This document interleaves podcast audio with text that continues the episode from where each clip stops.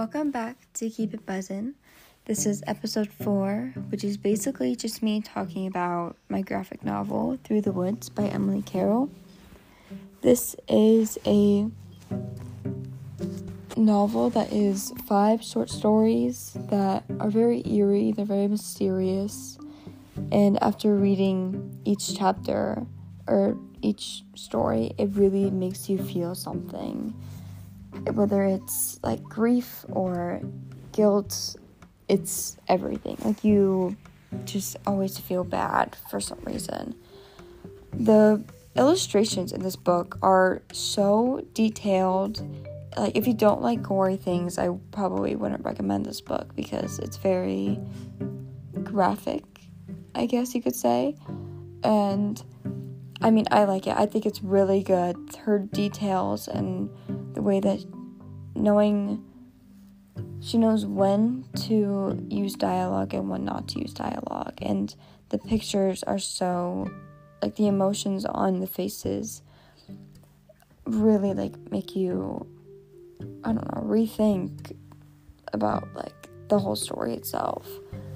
My favorite story so far is this one about two best friends. They're really close. And the reason why they're so close is because they can like see spirits. Like th- this one girl can see them and the other friend can talk to them. But at first it all started as like a joke. They're like, "Oh, I can I see a ghost every once in a while." But no, like this is a reoccurring thing.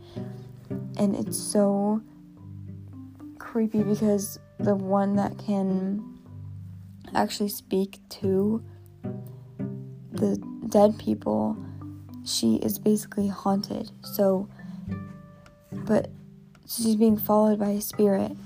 So the other friend, I forgot her name. It's Yvonne. Her name is Yvonne, and she can see the spirit that is following Jenny, and it's crazy. The pictures like it makes you feel like you're being followed like it gives you the sense of paranoia which is crazy how an illustrator can even draw that and make you really like really capture that emotion.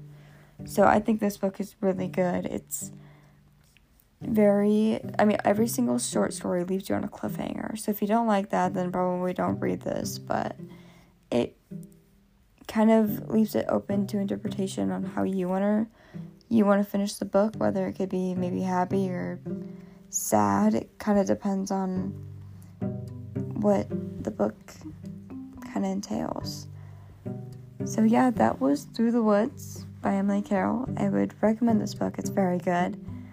In next episode i will be talking about the plot or the exposition. So stay tuned for that